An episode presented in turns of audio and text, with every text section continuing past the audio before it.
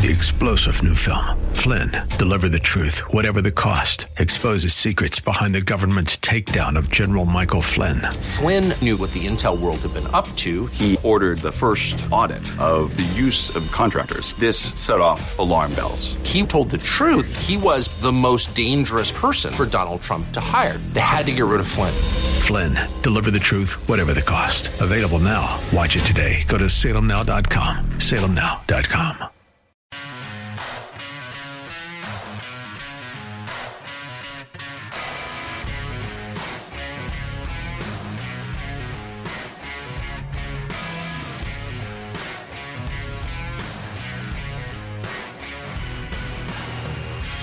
Welcome back into the Bruce Hooley Show. Hey, I want to tell you about our friends at the Freedom Foundation.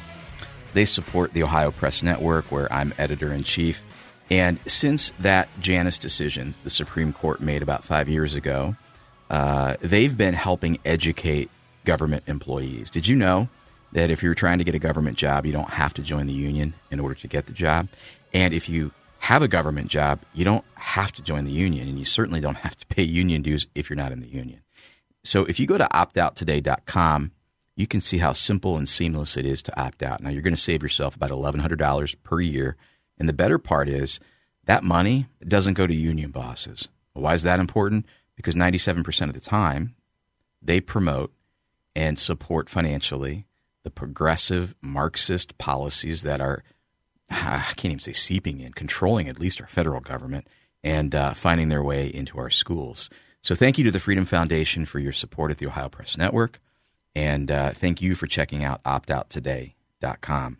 Hey, I want to welcome in Lad Dilgard. He's a political analyst and I'm going to say a, a GOP strategist. Uh, Lad, welcome back to the Bruce Hooley Show. How are you this morning, sir? Jack, I'm doing great, brother. Thanks for having me on. Hey, absolutely, man. Uh, three things Bernie Moreno, uh, school board races, abortion debate. And uh, if we have to hold over to the next segment after the commercial, hopefully you can do that. Um, let's talk about Bernie Moreno. Uh, he he released uh, an ad today. He's he's going to be uh, now on our TVs and, and uh, I, I, believe radios. Uh, Two million dollar statewide ad buy. what are your thoughts on Bernie and, and maybe the ad? You know, I just have a little story to share about Bernie. Okay. Um, that I think the listeners would be interested in. At the Senate debate, uh, I think that you were hosting at a church in Columbus. Yes. I was there in the audience. The church was full. It was over, and uh, the church cleared out. Um, Mike Gibbons, Josh Mandel, Jane Timken, everybody just kind of fled for their cars. Um, there was me and about two other people talking to Bernie Moreno after the debate, and he was just chit chatting. I mean, COVID, baseball, all kinds of things. Great guy. The the pastor of the church came through and was was cleaning up, and Bernie followed him down the hall and said, "Hey, do you need any help? Can I can I clean something up? You need some trash taken out?" I, I'll never forget that. Mm-hmm. Uh, there's a guy with consideration, and um, he's worth millions you know, he's well known, well connected, and he's helping the pastor clean up the church after a debate. I, I was just floored by that. You know, we had the pleasure of hosting four GOP U.S. Senate forums through, throughout the entire state back in 2022. Bernie was one of the few candidates who attended all of them. And that behavior, sticking around and talking to voters and offering to help out, is something that he did every time, every single time. So uh, that that resonates with me because I saw it firsthand as well. So thank you for sharing that.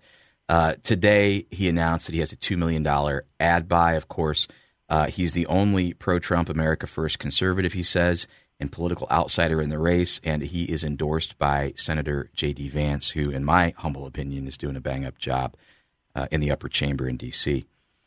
All right, lad, let's talk school board races. Uh, yesterday, I highlighted a few. Uh, Southwestern School District, uh, you know, the, the ladies down there that were on the show, they they crushed it. Uh, Janelle Gassaway in, in Delaware. Uh, what are your thoughts on the on the races? Not only results, but uh, maybe what the temperature is with communities. Yeah, that, um, there were some good results, and there was there was a lot of unfortunate showings, as we know. Um, you mentioned Janelle, who is a fantastic candidate. Um, Troy Jeffries in Buckeye Valley, Zach Duffy in Big Walnut. Um, you know, they were they were good candidates and they were they were effective. Um, it, it's tough to unseat incumbents with name recognition when they have the whole education establishment, uh, teachers unions, um, name recognition, and and those advantages behind them. It's it's just tough. Um, I, I think other candidates would have stood well against folks who were just coming off the street like they were to enter a race, um, as opposed to someone who's a, already an incumbent. Um, but I wanted to suggest to, in the future um, to people who may be considering running or supporting candidates to start early. Um, if if you ran and lost, you wouldn't be the first person to then run and win the next time. You've learned your mistakes. Um, you've got a little network going. Um, you know how it works. You won't be surprised by paperwork or reporting requirements or anything like that. But start raising money. Enlist uh, family and friends. If you can get one person per precinct to be a good helper, going door to door, helping you out, you will kill it. I, I would tell folks stay off social media. Um, you know, unless it's to announce something, it's just a waste of time. Um, and, you know, and look for for folks uh, who helped out on those campaigns. You know, look around right now for the next the next board race two years down the down the road uh, for people who could do it. The next Janelle Gassaway, the next Zach Duffy. You know, people who are interested, successful, um, and who want to contribute, um, and and just stay at it. You know, there, we will be successful. We're successful in Big Walnut, Buckeye Valley, and other areas um, but but we can do it uh, and do it better. That's wise advice. It really is. And uh, by the way, I would be remiss, and I, I, probably also have to say that you're you're uh, the founder of BW Strategy PAC, which has helped candidates in the Big Walnut District and, and offered advice to others who are running for school board. Uh, great advice. You know, you do it the first time, you learn a lot. You get up the learning curve. You do it the second time, you win. Some people some people win the first time. Um, and I agree with you. Ads don't win elections. Social media spats don't win elections. Votes do. And getting out and knocking on doors makes a difference. Um, let me ask you this Is the other team catching on? We talked about Educate Ohio, which is a proxy, in my opinion, of Ohio Education Association, getting $150,000 from a super PAC and creating smear ads um, that were run against candidates all around the state of Ohio. Do you think the teacher union friendly uh, folks are starting to figure it out a little bit this round, maybe more than last? They they they really are. Um, we you know we started that BW Strategy PAC uh, two years ago to raise money for this race and other races around Delaware County, and it was it was successful. Um, it's going to be even more successful next time. But the other side, um, supporting the other candidates, started their own PAC on October 10th of this year after bashing us, uh, bashing Zach Duffy and Brandon Hogue for out of state money, which was um, completely false. It was all, all that money was raised locally. Um, so they started their own PAC and they started, um, you know, calling names and, and those sort of things. And they, they also adopted our platform points. It, it was amazing. And my, my wife had a, um, a really good point on the way home from uh, the victory party for Zach Duffy. And she said, now that the other side has adopted your platform points of academic excellence, trades, school safety, and fiscal responsibility, now they've got to follow through and actually do it. And you got to hold them accountable for, for doing exactly that. I thought that was just profound. So anyone who uh, uh, adopted conservative talking points as pro-parent candidates, uh, let's let's go help hold them accountable um, because they just um, um, they just got elected based on that. You know, the left has done that for a long time. I always call it shaping the narrative, framing the conversation, and you've done it, and and you got them to buy in, which is incredible. And and so We've got about 30 seconds here. Lad, can you can you hang uh, for another eight minutes on the other side of this break? I sure can. Thanks, Jack. Awesome. Hey, and I also want to point out, I believe it's Carl Gebhardt who created uh, Refocus Ohio. Why is that interesting? He's a Delaware County uh, GOP Central Committee member and a former Genoa Township trustee who created uh, a group that is uh, out smearing uh, Brandon Hogue and Zach Duffy. It's quite interesting. That's exactly right. And we now know he, which I did know, he's in precinct M, and uh, signatures are due December 10th, and the election for that central committee seat is March of 2024.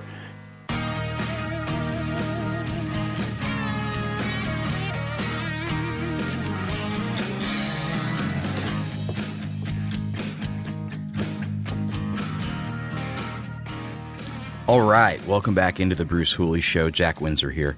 I'm joined by Lad Dilgard. He is a uh, political analyst, GOP strategist, and uh, we just talked uh, about the school board races. I want to pivot now to abortion. As I said in the first segment, I'm pro life, but I also recognize that abortion is a get out to vote tool for Democrats. And it's a tool the press uses to gaslight Republican voters and candidates. So, that being said, Lad, how do conservatives handle the debate on abortion while protecting lives and making sure that people understand that they've heard voters on certain issues? How do you grapple with that? I tell you, it's really tough. And and you see these presidential candidates last night at the Miami debate um, just tiptoeing all around the subject area. Um, maybe Nikki Haley has had some good um, talking points on abortion that, that could um, get her some votes in a general dele- uh, general election. Um, but I, I think there has to be a more of uh, more convincing and facts from Republican politicians that are sustained forever.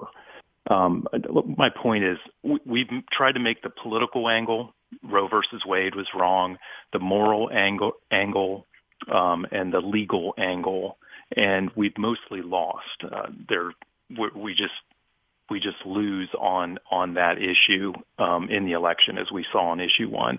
And like Bob Frantz said on his show, um, Americans love their abortions, and as you've said, the misinformation is widespread. Mm-hmm. I mean, people are confused. There are voters right up until election day who thought voting yes means abortions were legal and voting no means they were illegal. Yep. Period. They, they were that far off on the facts.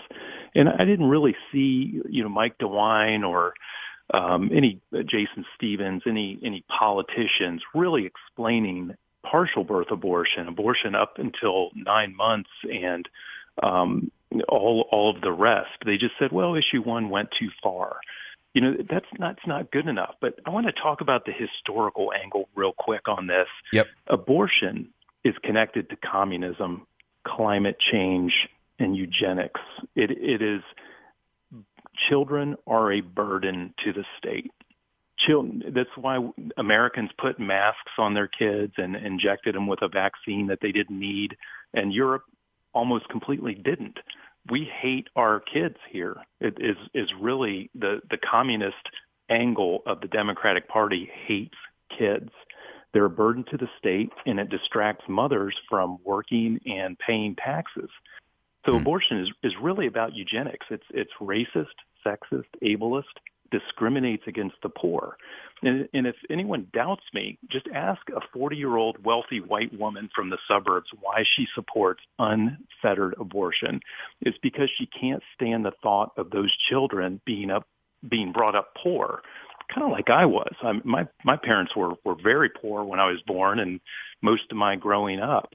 Um, and I'm glad this, you know, suburban woman didn't have, you know, wasn't able to tell my mother to get that abortion. Hmm. But they don't like little black, brown children, poor children being out there and being a burden to the state. They see them as uh, really unfortunate, and they should be, you know, euthanized before they have a chance to grow up. So the basis is you know, get rid of the lower rung of the genetic pool and the um, you know the communist um, perspective means that more resources will be available for that 40 year old wealthy white woman from the suburb, and she won't have to look at those those little kids who are poor. So until we start um, really sharing that historical angle and the exact agenda the communist climate change abortion agenda behind um, those issue things like issue one, you know, I don't think that the public attitude will ever really change enough where, uh, um, you know, abortion is is curtailed back or made illegal or anything like that. That's adept. That's on target, and I hope folks pull this down and listen to it because you just nailed it. And two things came to my mind. One, I'm never going to hear uh, "Poor Unfortunate Soul" from Little Mermaid the same ever again, because you're right. Uh, uh, the the the white, wealthy, suburban woman says, "Poor unfortunate soul," and it's not my heart hurts for you because you're poor. It's you're you're a drain on the resources, and I want more for me. So that's that's a powerful statement. You know, I I talked to somebody this morning, and I felt like Mike DeWine could have been the trump card, using a euchre term. And in some sense, I think he did bring some people over. Like him or dislike him, this is a guy who has people who like him and trust him on both sides of the aisle, and particularly in that un, uh, unaffiliated, you know, voter pool. But think about this. I, I, I haven't done it for a long time, and I could do it. The numbers specifically don't matter. The principle does in about in what I'm about to say. This is a guy who was on TV for the better part of a year daily and then three times a week. Do you remember that, lad, those COVID pressers? Oh, wine with DeWine? How could I forget? In his sidekick, Amy Acton.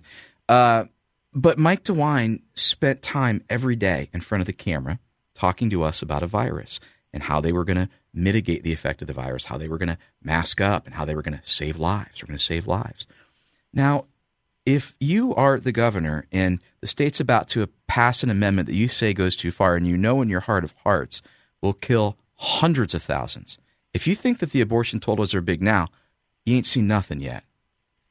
Why didn't Mike DeWine have a two o'clock press conference and talk about uh, the myth of late term abortions not happening, the myth that that abortions aren't coerced, the myth that parents' rights aren't at risk? He didn't do one ounce of that. Is that startling to you? We've got about a minute, lad, that, by the way, maybe 40 seconds. So I'm sorry to rush you, but go. No problem. That, that's a great point, Jack. And, and I think the reason is be, is because he's scared of the pro-abortion lobby, uh, the, the transgender community. Um, I, I wonder why he didn't just issue emergency orders that gave him um, Napoleon-like authority over the state if it was so important to him. I mean, those emergency powers had to be ripped out of his, you know, his cold hands yeah. um, by a supermajority of the state legislature um, for COVID. So why didn't he do that? To say he would have saved way more children's lives than he ever saved under COVID. He saved zero uh, lives with his COVID policies. That's a great point, Jack. Well, and he even promoted jabs with lottery money, jabs that we know now. The New York Times even admitted, hey, they, are causing some heart problems in adolescents, and uh, really young kids are having seizures. But but let's not talk about that now. I mean, it's crazy. Uh, Lad, thank you for joining us today on the Bruce Hooley Show. Uh, I know we'll have you back soon. Uh, great analysis, man. I appreciate you. Thanks, Jack. Have a great weekend. You too, sir. Hey, uh, stay tuned. Hour number two, we will be joined uh, at twelve thirty-five by Congressman Jim Jordan, and uh, I have some things to talk to you about before that. You don't want to miss it.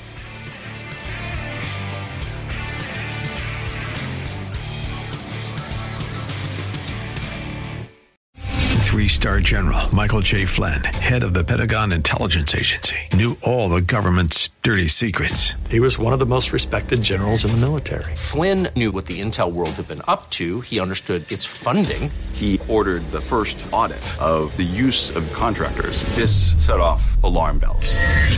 The explosive new documentary, Flynn, Deliver the Truth, Whatever the Cost, and covers the facts behind this scandal. Flynn told the truth. He was the most dangerous person for Donald Trump to hire. I find out the worst enemy that I'm going to face in my life is right here in America. They took my assessment and they wanted me to change it. And I was like, I'm not changing it. They had to get rid of Flynn. With in depth interviews, archival footage, and never before seen personal records of the man behind the headlines. I just felt like I was drowning. Flynn, deliver the truth, whatever the cost. Available now. Watch it today. Go to salemnow.com. Salemnow.com.